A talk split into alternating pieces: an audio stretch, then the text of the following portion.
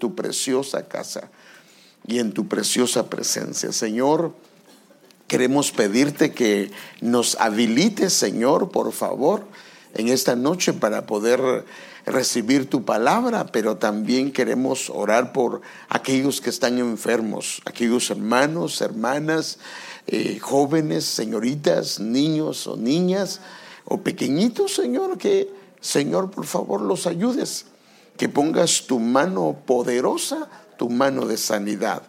Y auxílianos, Señor, auxílianos, por favor, con tu Santo Espíritu, danos la gracia que solamente viene de ti para poder explicar tu palabra.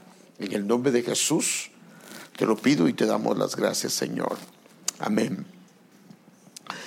Fíjese que eh, hay varios temas que he estado meditando y los cuales hemos traído y, ese es a veces el, el dilema, ¿verdad? ¿Qué tema es el que el Señor quiere? Y aunque yo sé que muchas veces hemos hablado de eh, los ojos y los oídos espirituales, la verdad es que cada vez que la Biblia nos permite ver en la escritura, nos quedamos sorprendidos de ver cómo la misma remarca la importancia de una apertura espiritual. Por eso el tema que me gustaría a mí tratar hoy es este tema, hermanos. Yo sé que hay varios temas que traigo, pero creo que esto es lo que debo de hablarles, es la apertura de atmósferas espirituales. Eh, hermanos, entendemos que hay un mundo físico y hay un mundo natural en el cual nosotros, o una dimensión en la cual nosotros operamos. Pero cuando comenzamos a entender un poquito la escritura, nos damos cuenta que todo lo que se da en lo natural, o en el mundo que nosotros vemos, se dio, se originó primero en el mundo espiritual. Y eso no lo podemos negar.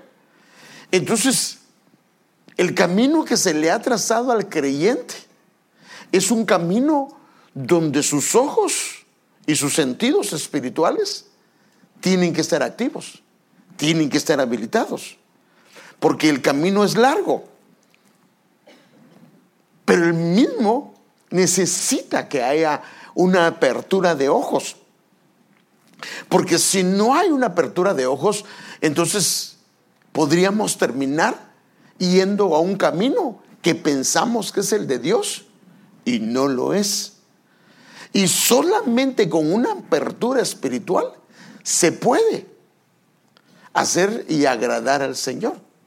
Porque hermanos, inclusive podríamos estar tratando de agradar al Señor y estar en desobediencia en el camino que llevamos. ¿Se recuerda a Balaam? Iba en el camino, mas la burrita tenía los ojos más abiertos que él y la burrita no quería pasar porque ahí estaba el ángel que se estaba oponiendo, pero él no lo miraba.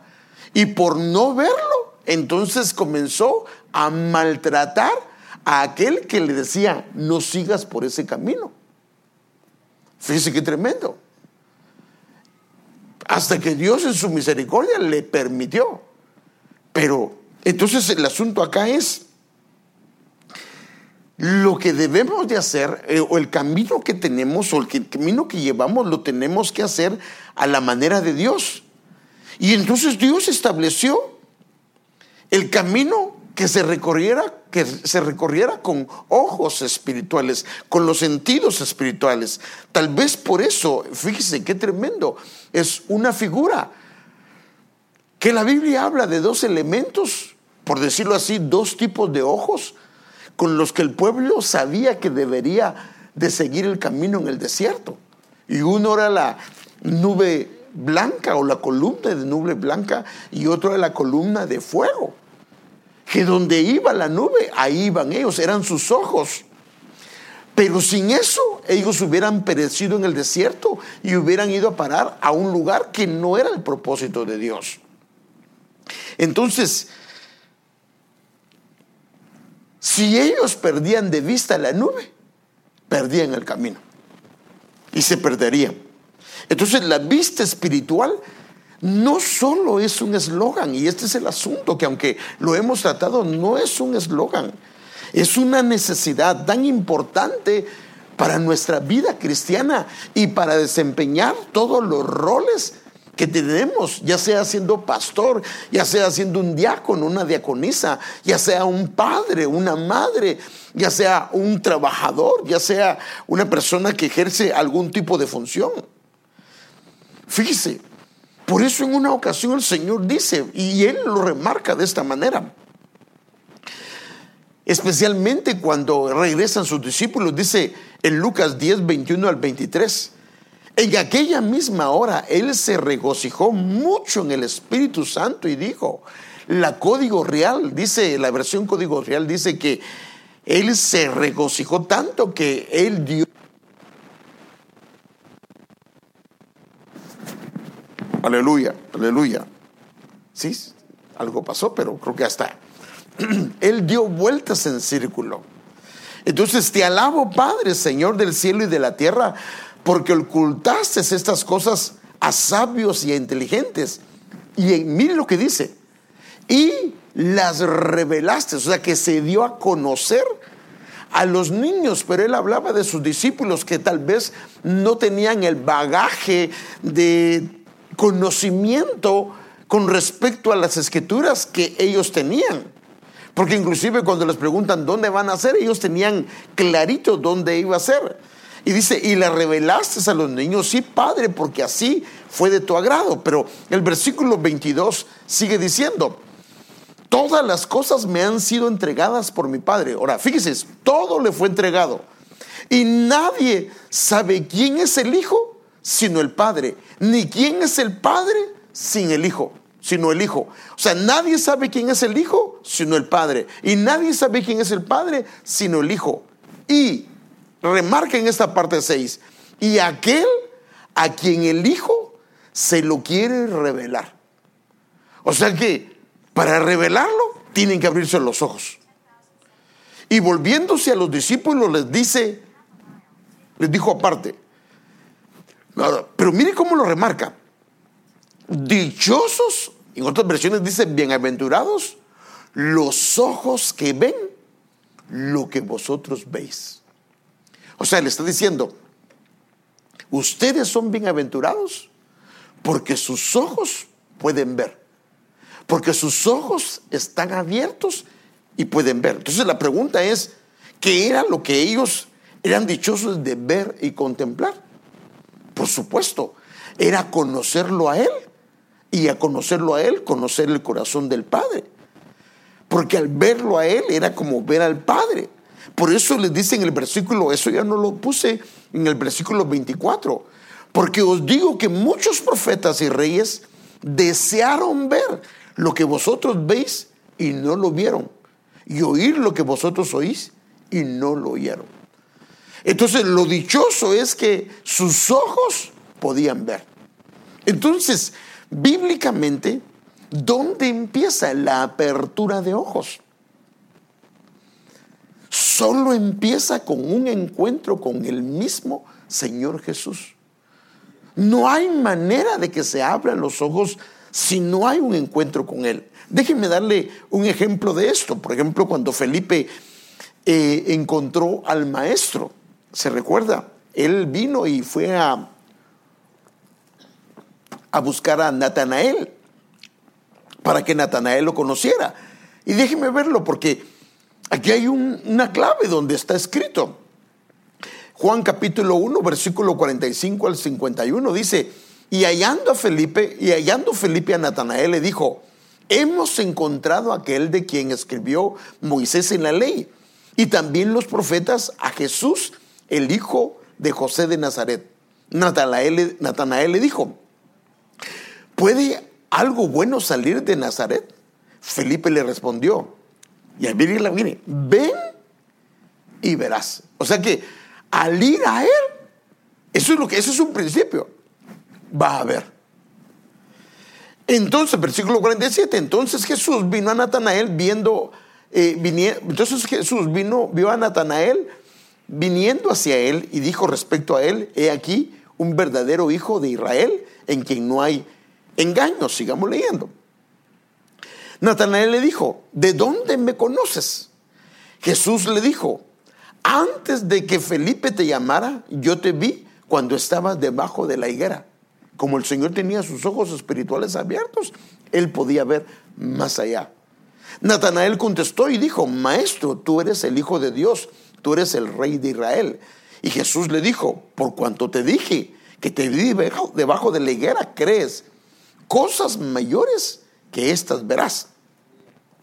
Pero lo que me interesa, y, pero tuve que leerle todo esto, era la primera parte y esto. O sea que aquí está en la clave.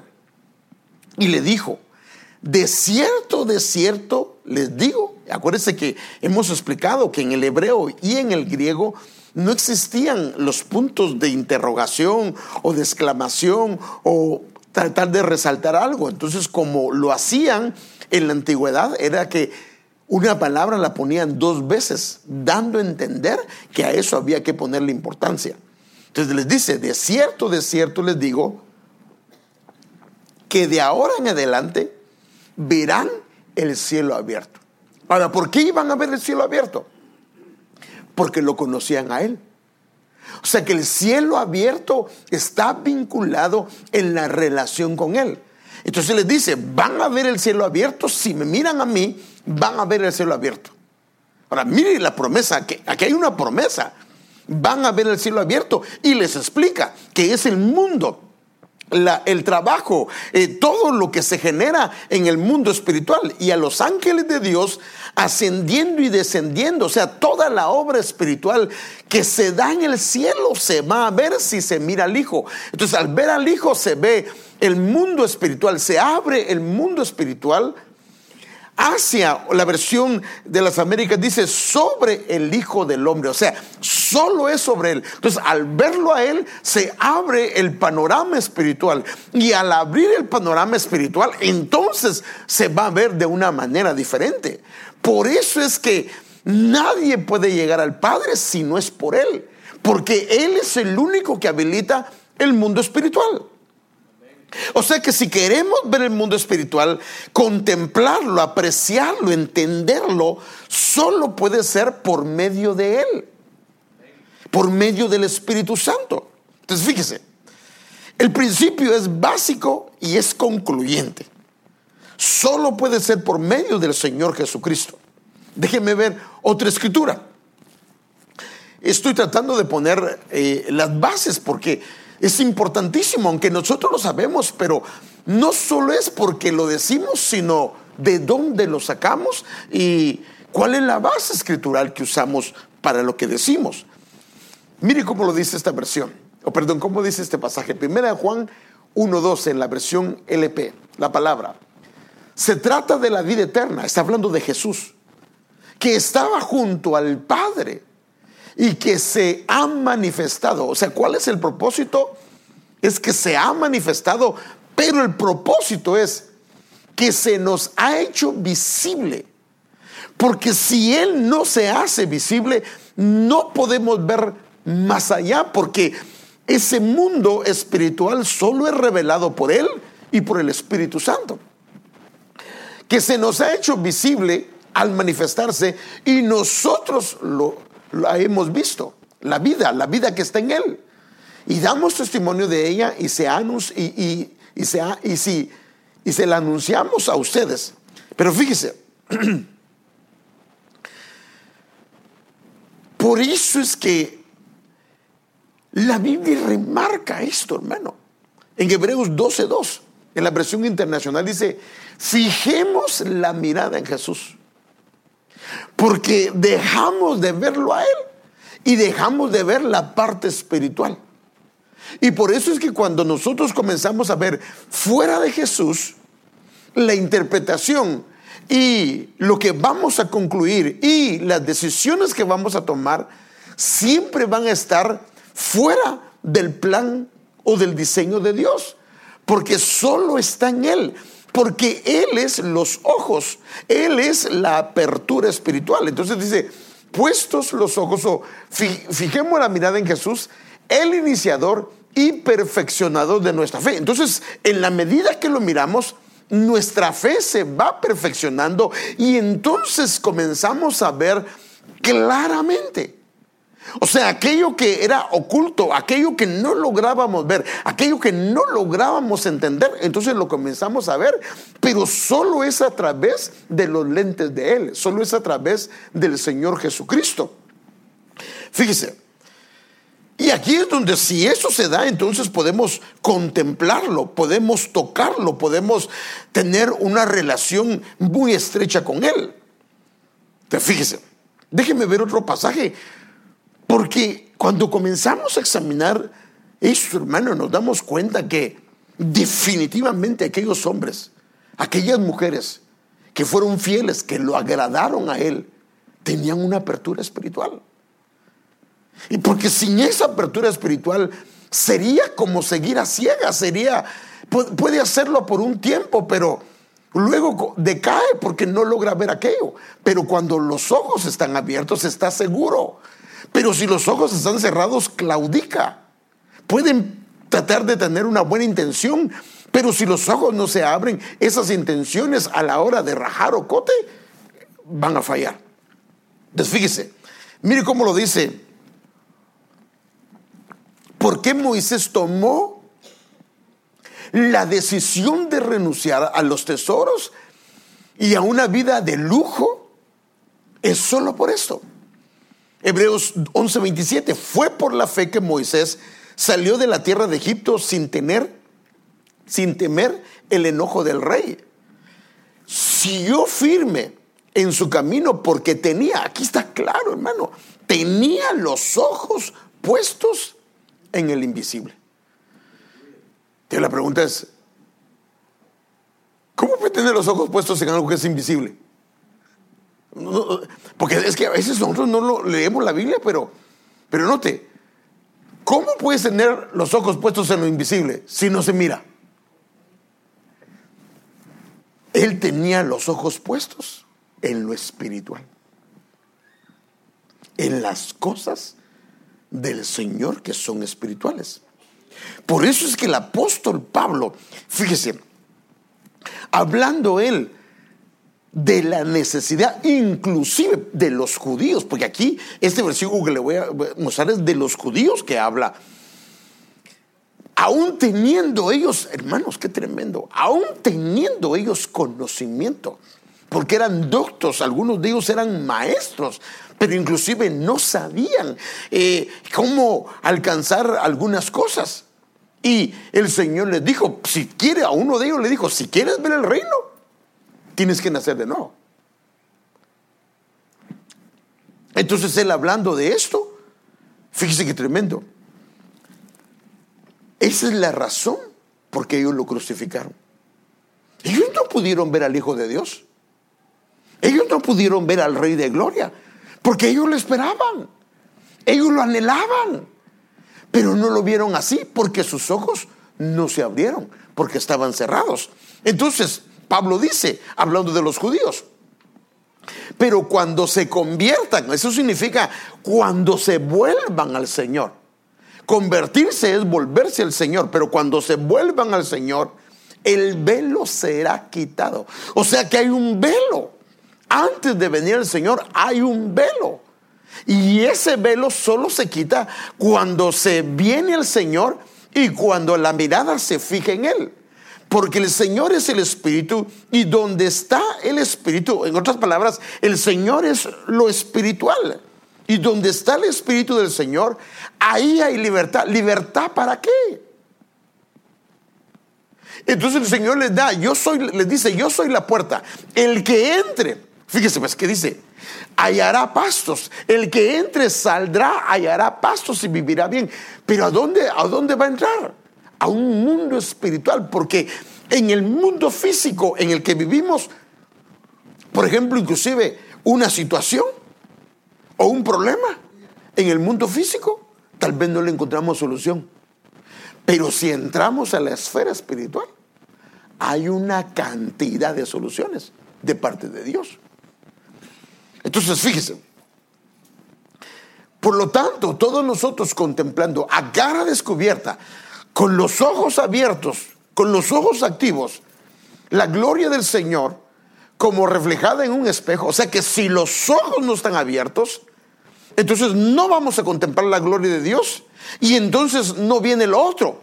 O sea que solamente cuando hay ojos abiertos, entonces viene en la parte 2, somos transformados de gloria en gloria en su misma imagen, pero sin ojos abiertos, ¿cómo vamos a ser transformados? ¿Cómo vamos a darnos cuenta que estamos mal? Pero cuando nos miramos a través de la palabra, a través del espejo, a través del Señor, nos damos cuenta las áreas que necesitamos arreglar y eso nos lleva a pasar de un nivel de gloria.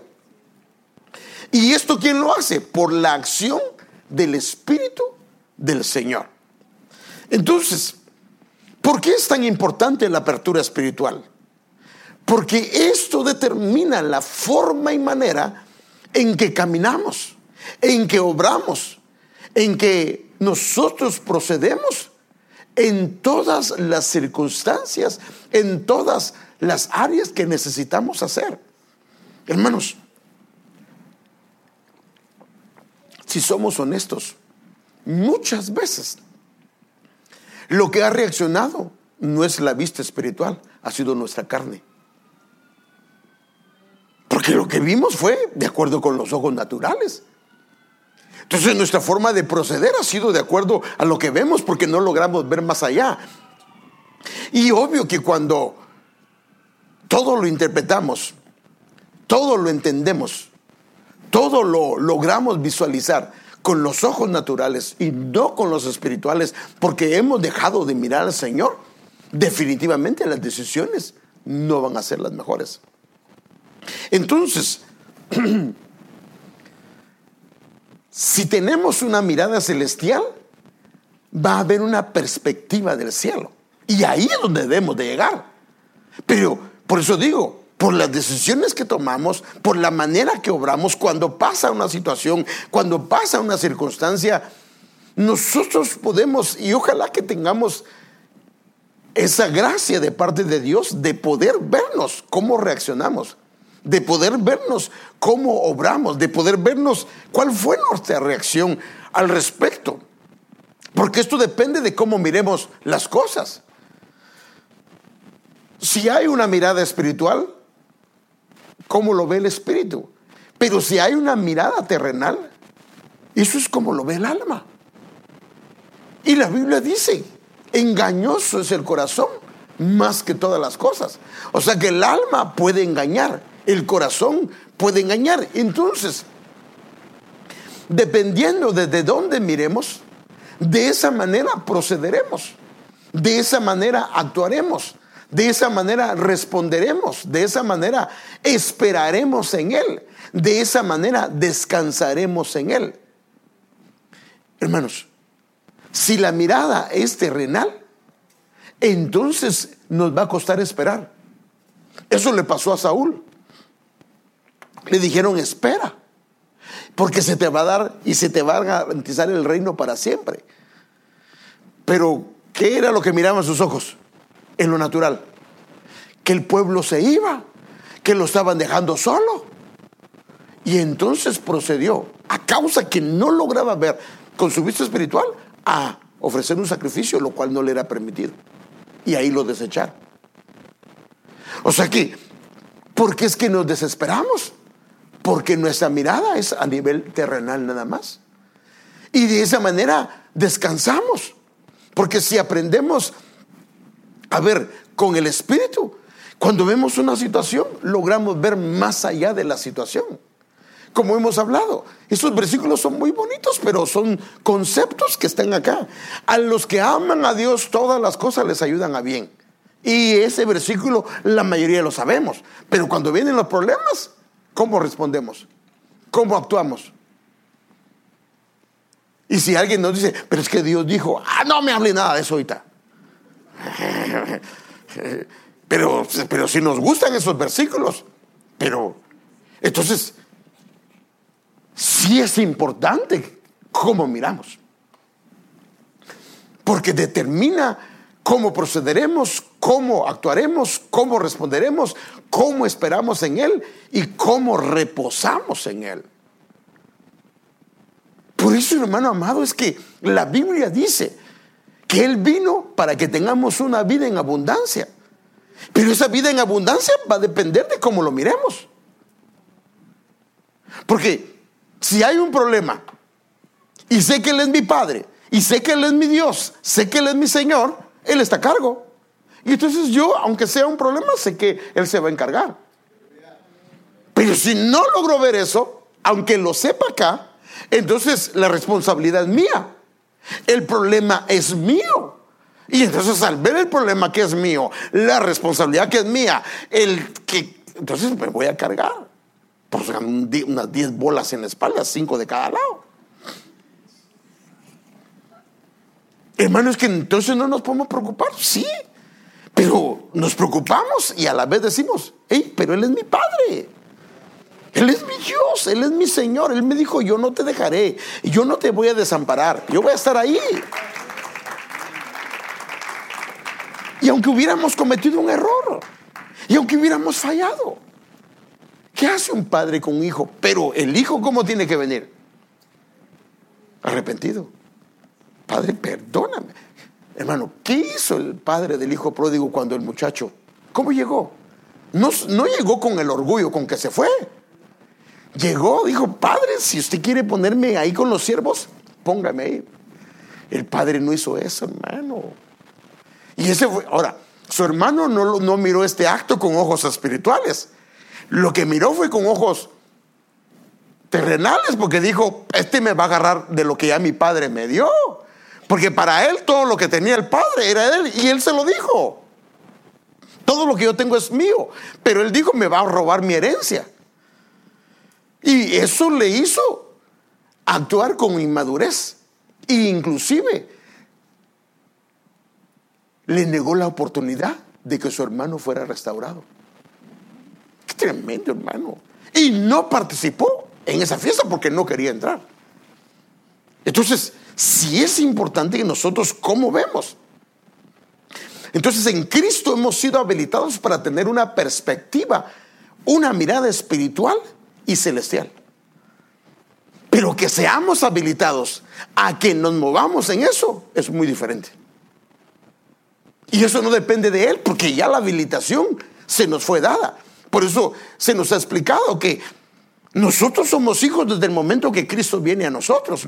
el, espíritu de adopción entra a nosotros, pero ahí entra un proceso de van a llegar a ser hijos, hijos huidos, hijos maduros. Pero ese es un proceso. El niño pequeño, aunque es hijo, cualquiera lo asusta. Pero ya el niño grande no le dicen, ahí ven el cuco y se asusta.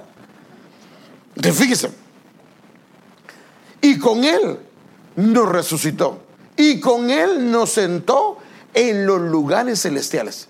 Aquí no dice que nos va a sentar. Dice que nos va a sentar. Dice, no sentó, tiempo pasado o lo puede ver como presente, no sentó en los lugares celestiales en Cristo Jesús. Entonces la idea del Señor es, ustedes son mi cuerpo, mi cuerpo místico. Y si están en mi cuerpo y ven con mis ojos, van a ver desde mi presencia todo.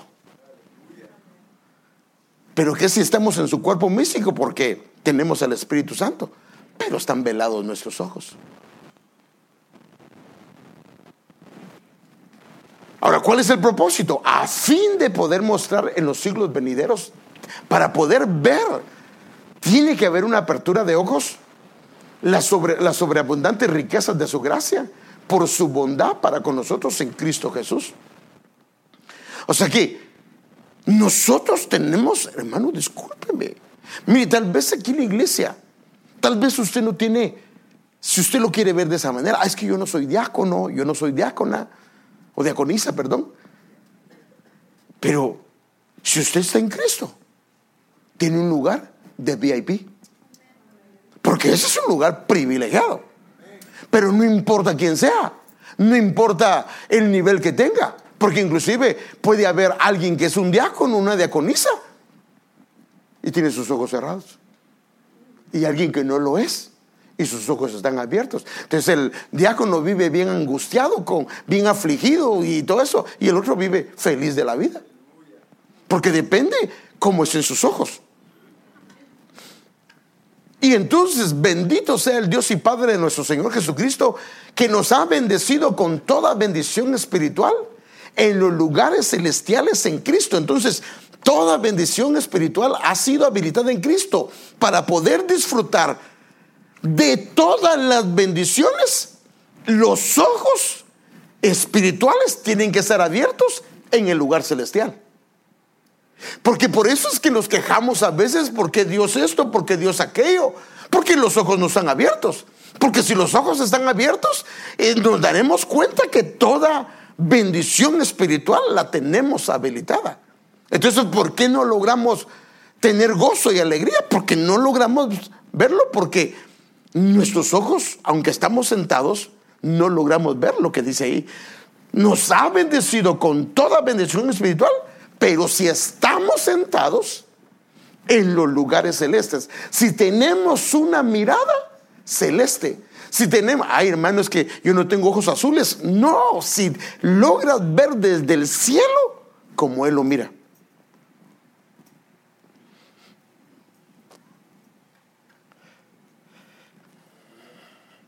Fíjese, donde más el enemigo se aprovecha es cuando la mirada solamente es natural, terrenal. Porque el enemigo nos manda a dardos, sí, por eso hicieron a esto, por eso hicieron lo otro, por eso te está pasando esto, por eso no te quiere hablar el hermano. Porque todo, lo, entonces el enemigo, cuando una persona solo tiene una mirada terrenal, se aprovecha para poderlo tentar, para poderlo desanimar, para poderlo traer abajo, para poderlo desviar porque nos puede inclusive ver, hacer ver cosas que en realidad no son. Por eso es que el llamado del Señor es a que se nos sentemos. Perdón, ya nos sentó, que se nos abran. Entonces, la única razón es que todos estamos en Cristo. Y si estamos en Cristo, estamos sentados a la derecha del Padre. ¿Sí o no? Hermano. La Biblia dice que somos el cuerpo místico de Cristo. Y Cristo ha sentado a la diestra del Padre. Entonces, ¿dónde estamos? A la diestra del Padre. Pero entonces, ¿por qué no nos sentimos así? Y la diestra es bendición. ¿Por qué no nos sentimos tan bendecidos? ¿Por qué no logramos visualizar las bendiciones? Porque los ojos están cerrados. Pero fíjese, hermano, cuando se abre una puerta en el cielo, cuando logramos ver la puerta, la perspectiva va a ser muy diferente. Entonces déjenme ver algunos detalles acá. Porque de esto depende mucho, hermano. Ahora, ¿cuál es lo que depende de esto? No mi salvación, sino el gozo, la, la, la esperanza, la alegría de la caminata. Porque hermano, yo no quiero ser como este Balaán que tenía los ojos abiertos, pero estaba caído. Sino que los ojos estén abiertos, pero que no estemos caídos, sino que estemos firmes en el Señor. Entonces fíjese que hay un hombre que se le mostró el mundo espiritual, pero de una manera que lo llevaron al cielo. Déjeme verlo. Esto es Juan Después de esto miré y vi una puerta abierta en el cielo. Se le abrió el mundo espiritual. Y como se le abrió el mundo espiritual, entonces ahora viene y escucha la voz espiritual del cielo. Y la primera voz que yo había oído como de sonido de trompeta que hablaba conmigo decía, sube acá. Cuando la mirada está abierta, cuando la mirada se ha abierto en el Señor, entonces lo que va a haber es una subida espiritual. Sube acá y te mostraré las cosas que deben de suceder después de estas. Y al instante yo estaba en el espíritu y vi un trono colocado en el cielo y, y, a uno sentado en el trono. Y el que estaba sentado era de aspecto semejante a una piedra de jaspe y sardio Y alrededor del trono había un arco iris de aspecto semejante a la esmeralda. Y alrededor del trono había 24 tronos. Y sentados en los tronos, 24 ancianos vestidos de ropas blancas con coronas de oro en la cabeza. Hermano, cuando se abren los ojos, comenzamos a ver. Ya no la escritura, porque la escritura nos muestra que hay en el cielo. hermano, es que mire, todo lo que nosotros necesitamos saber del cielo, todo lo que nosotros necesitamos saber de las cosas está en la escritura. Pero ¿cuántas veces hemos pasado y no lo vemos? Hasta que de repente alguien que tiene sus ojos abiertos nos explica una parte de la escritura y decimos, Padre, no lo había visto. Pero es porque pasamos y no teníamos ojos abiertos. Entonces, fíjese, una cosa es ver una puerta abierta en el cielo. Pero otra cosa es ser invitado a entrar en esa puerta abierta. Definitivamente. Y otra cosa es que nos muestren todo desde la esfera celestial. Entonces fíjese, nosotros podemos hacer cosas para el Señor. Y pues se puede mezclar la, la vista espiritual y la vista natural. Pero hermanos, cuando lo que hacemos es conforme al diseño del cielo, esa es otra cosa. Ejemplo, ¿cómo hizo el tabernáculo Moisés? Conforme a todo, a otro que lo llevaron ahí arriba. Conforme a todo lo que se te fue mostrado. ¿Y qué pasó con esa casa? Esa casa, cuando la establecieron, el Señor descendió y se metió en esa casa. Esa casa fue una casa que representaba su presencia misma. Entonces una cosa es que visualicemos el plan de Dios para nuestras vidas o para nuestras familias desde una perspectiva terrenal o espiritual. Y otra cosa es que desde el cielo podamos ver lo que Dios quiere para nuestras vidas. Déjeme verlo con unos pequeños ejemplos de una apertura espiritual activa, porque tiene que ver en cómo nos sentimos. Hermanos, si nosotros andamos, yo no digo que no nos preocupemos, porque hermano, cuando el enemigo da, manda los dardos, entra preocupación. Pero entonces luego viene, es que mire hermano, ahí es donde está en lo espiritual, también tenemos un sistema inmunológico. ¿Qué hace el sistema inmunológico? Llega un virus, llega una bacteria.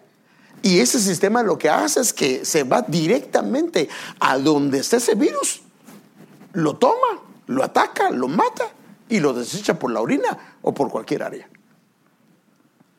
Entonces el enemigo nos manda un dardo.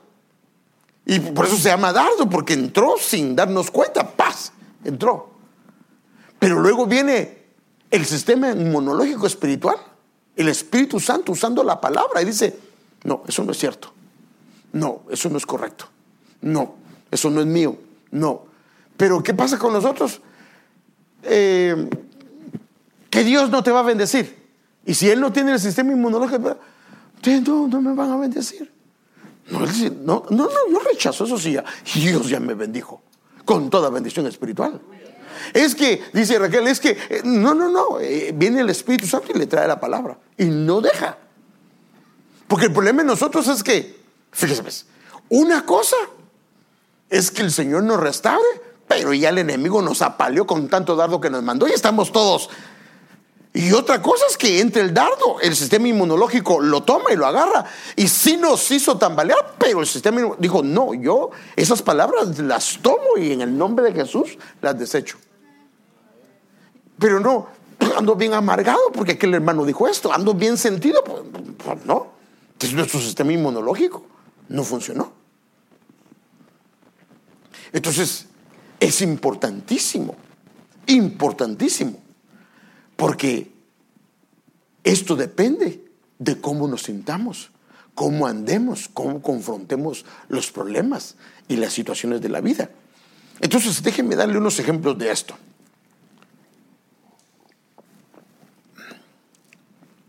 Por ejemplo, este es un caso muy conocido. Segunda de Reyes 6, 15, 17. Y cuando el que servía al hombre de Dios se levantó temprano y salió, he aquí que un ejército con caballos y carros rodeaba la ciudad. Y su criado le dijo, ah, Señor mío, ¿qué haremos? Mire, si hubiéramos estado en Chapín, dice, estamos fregados. Aquí ya no hay salida. Yo creo que Eliseo se estaba echando su cafecito. Si el Eliseo hubiera estado igual, tira el café y dice, Padre Santo, busquemos dónde nos podemos ir corriendo. No, no. Y él respondió, si le dice no temas, ¿es que estaba temeroso o no? Pues sí, no temas. Ahora, si le dice no temas es porque él no tenía temor en su corazón. Porque los que están con nosotros son más que los que están con ellos. Pero el problema es que él tenía temor porque él no lo miraba, pero Eliseo sí. Eliseo entonces oró y dijo, oh Señor, te ruego que abra sus ojos para que vea. O sea que el que sintiera temor, el que sintiera pánico, el que sintiera que era su último día, era porque sus ojos estaban cerrados. Pero los de Eliseo estaban abiertos. Eso va a depender de si están abiertos o cerrados, cómo nos sintamos ante una situación, ante una adversidad. Y entonces dice, y el Señor abrió los ojos del criado y miró, y aquí que el monte estaba lleno de caballos y carros de fuego alrededor de Eliseo. Entonces ahí comenzó el siervo, véngase pues. Ahora se sentía campeoncito, ¿va? Véngase. A ver quién se atreve. Porque ahora miraba a los caballos, al ejército del Señor alrededor de él. Entonces, aunque estos dos hombres, el siervo y el profeta Elías, Elías perdón, el profeta Eliseo caminaban juntos, las cosas las miraban tan diferentes el uno del otro.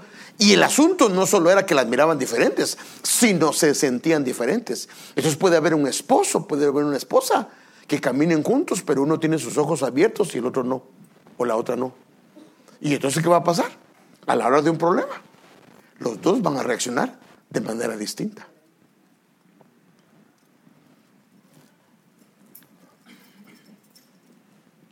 Eliseo estaba reposado, el otro estaba agitado, aunque estaba con él. Ese es el problema, que aunque estemos con alguien que tiene los ojos abiertos, si nuestros ojos no están abiertos, el otro no va a sufrir y yo sí voy a sufrir. Por eso es que la apertura de ojos es importantísimo. Mire otro pasaje, otro, otro pasaje.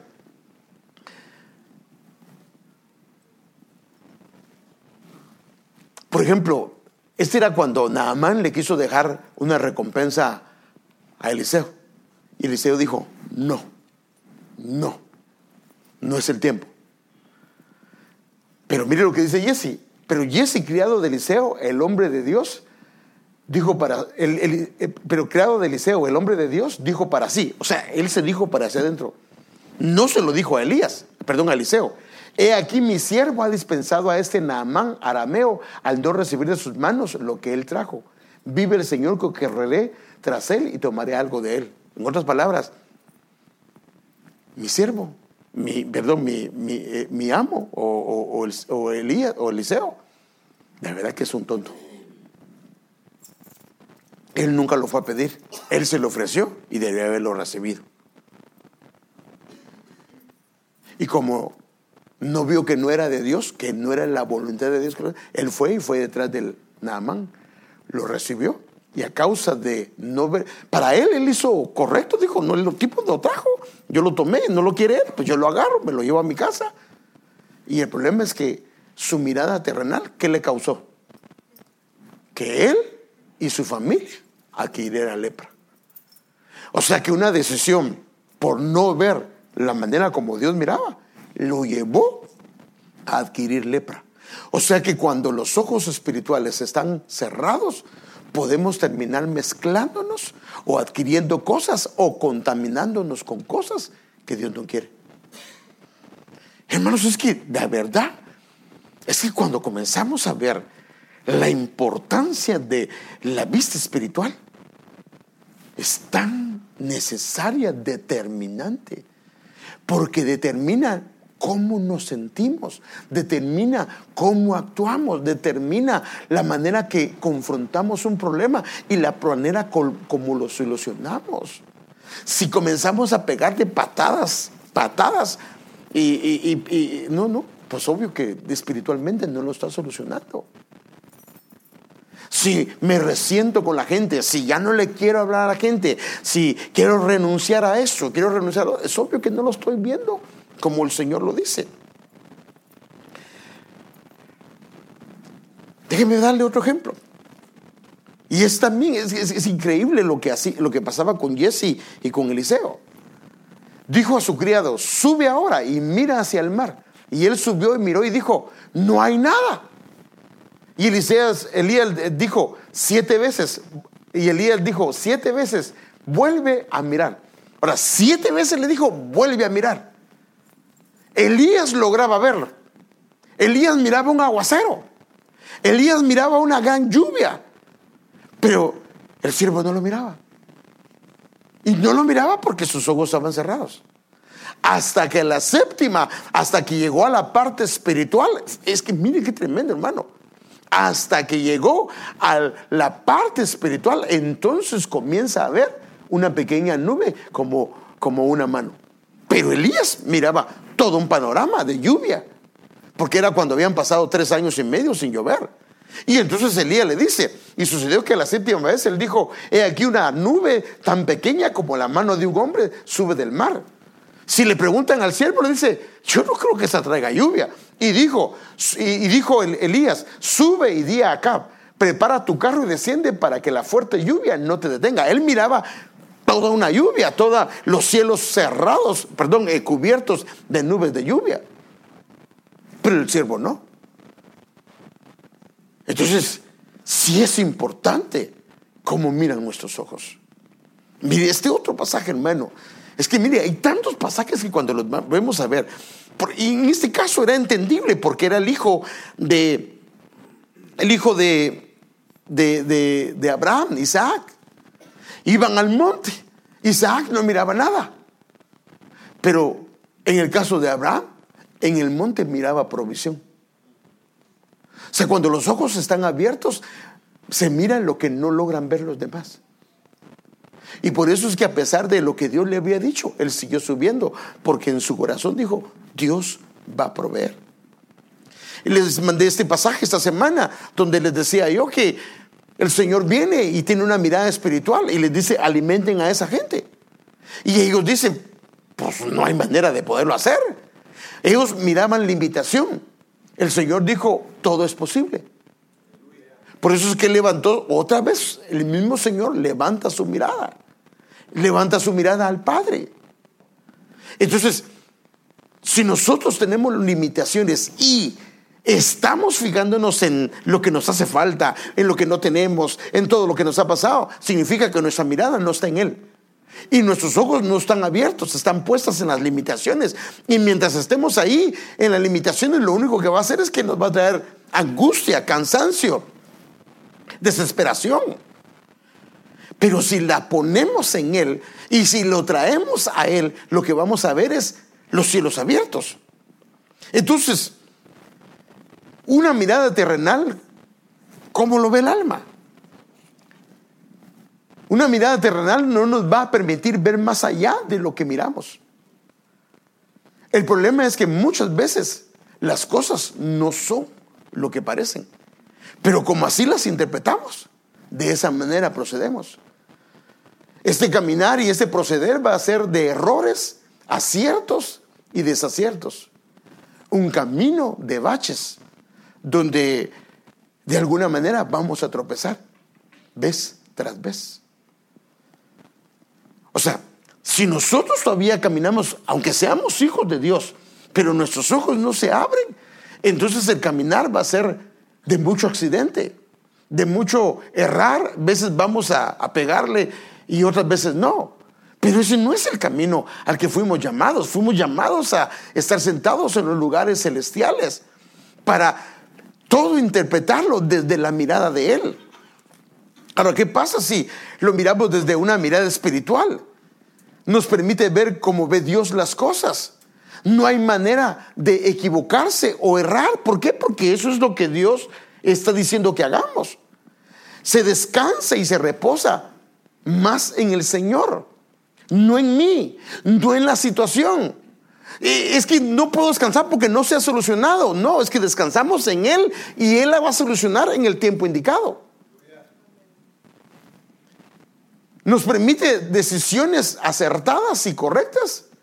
Y los juicios que se emiten son justos, son correctos.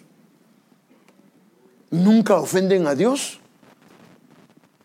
Porque a veces nosotros como padres tomamos, hacemos juicio con nuestros hijos. Cuando digo juicio es que tomamos decisiones al hablarles, al corregirles.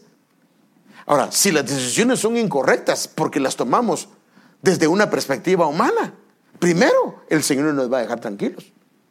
Segundo, vamos a hacer mucho daño. Pero si lo hacemos desde la perspectiva del cielo, conforme el Señor lo está mostrando, tal vez va a ser incorrecto para el hijo, tal vez va a ser incorrecto para la, hijo, la hija, pero la Biblia dice que aunque la disciplina al parecer no es buena, trae un fruto apacible de paz y de gozo. Y la disciplina a la larga trae santidad, nos hace participar de su santidad. Pero cuando la mirada es celestial, Dios revela el futuro. Hermano, no solo vemos lo que está pasando desde la perspectiva del Señor, sino que como pasó con Juan, lo lleva, lo deja ver el futuro y le permite ver no solo lo que sucederá en su entorno y un poquito más allá, sino le permite ver mucho. Su mirada se extiende hacia mucho más allá. Lo que Dios tiene para nosotros más adelante nos permite tranquilizarnos y esperar y nos permite obrar con prudencia, aunque otros se aloquen en lo que van a hacer. Entonces, cuando hay una perspectiva espiritual y celestial, entonces comenzamos a experimentar lo que son todos los beneficios que el cielo muestra. Por ejemplo, imagínense, comenzamos a ver las ventanas de los cielos. Porque hay ventanas. Hay puertas, hay tesoros. Pero eso solo se abre si los ojos espirituales están abiertos. Por ejemplo, porque alguien tiene problema para diezmar. ¿Por qué no se le han abierto sus ojos? Porque si se le han abierto sus ojos, sabe que el diezmar es una gran bendición para él y para su familia, que el Señor pone vallado, pero no solo eso, sino que mire lo que se activa, traer todo el diezmo al alfolí para que haya alimento en mi casa y ponerme ahora a prueba en esto, dice el Señor de los ejércitos, si no os abriré las ventanas del cielo. Entonces hay ventanas. Entonces cuando se abren los ojos espirituales, entonces ¿qué pasa? Se abren las ventanas del cielo. Y en las ventanas del cielo no hay ningún tipo de escasez. Porque dice que entonces se van a llenar los graneros y va a mandar una bendición hasta, que sobreabunde. Entonces, si hay apertura de ojos, hay tesoros inagotables en los cielos. Eso lo dice la Biblia. vended vuestros bienes y dad ofrendas de misericordia. Haceos bolsas que no se envejecen. Un tesoro inagotable en los cielos. En los cielos hay tesoros inagotables.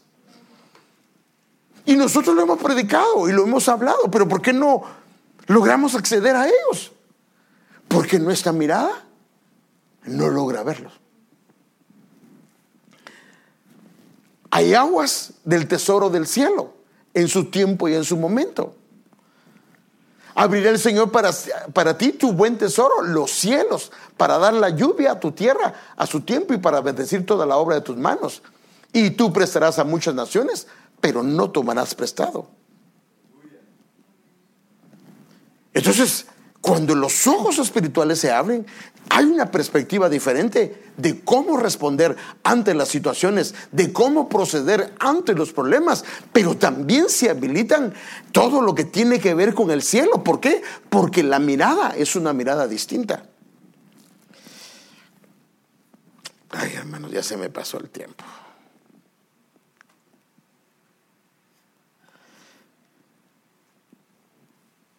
La puerta del cielo también está la. Es donde desciende el maná, el maná de ángeles. Subir a su nube de gloria sobre su monte, como le pasó a Moisés, el monte de la transfiguración, para ver más cosas. Entonces necesitamos una apertura de atmósferas espirituales que ya se nos fueron habilitadas. Porque si eso no se da, nuestro camino, mire, si eso no se da, siempre vamos a necesitar que alguien nos tome de la mano. No vamos a poder guiar. Porque un ciego no puede guiar. Solamente alguien. Viene un problema el otro ciego se pone a decir, ¿y ahora qué hacemos? Pero si están abiertos los ojos, dicen, no, no te preocupen, ahí hay una puerta abierta. Dios la tiene. ¿Qué cuando alguien llega con un problema? ¿Qué haces? Ya te llevó la fregada vos. Que Dios te ayude y te agarre confesado. O le damos una solución, o le damos una respuesta. Y no digamos si somos padres. ¿Qué si nuestros hijos están pasando por situaciones? ¿Cuántas veces han pasado cosas que no nos hemos dado cuenta? Porque nuestros ojos están cerrados.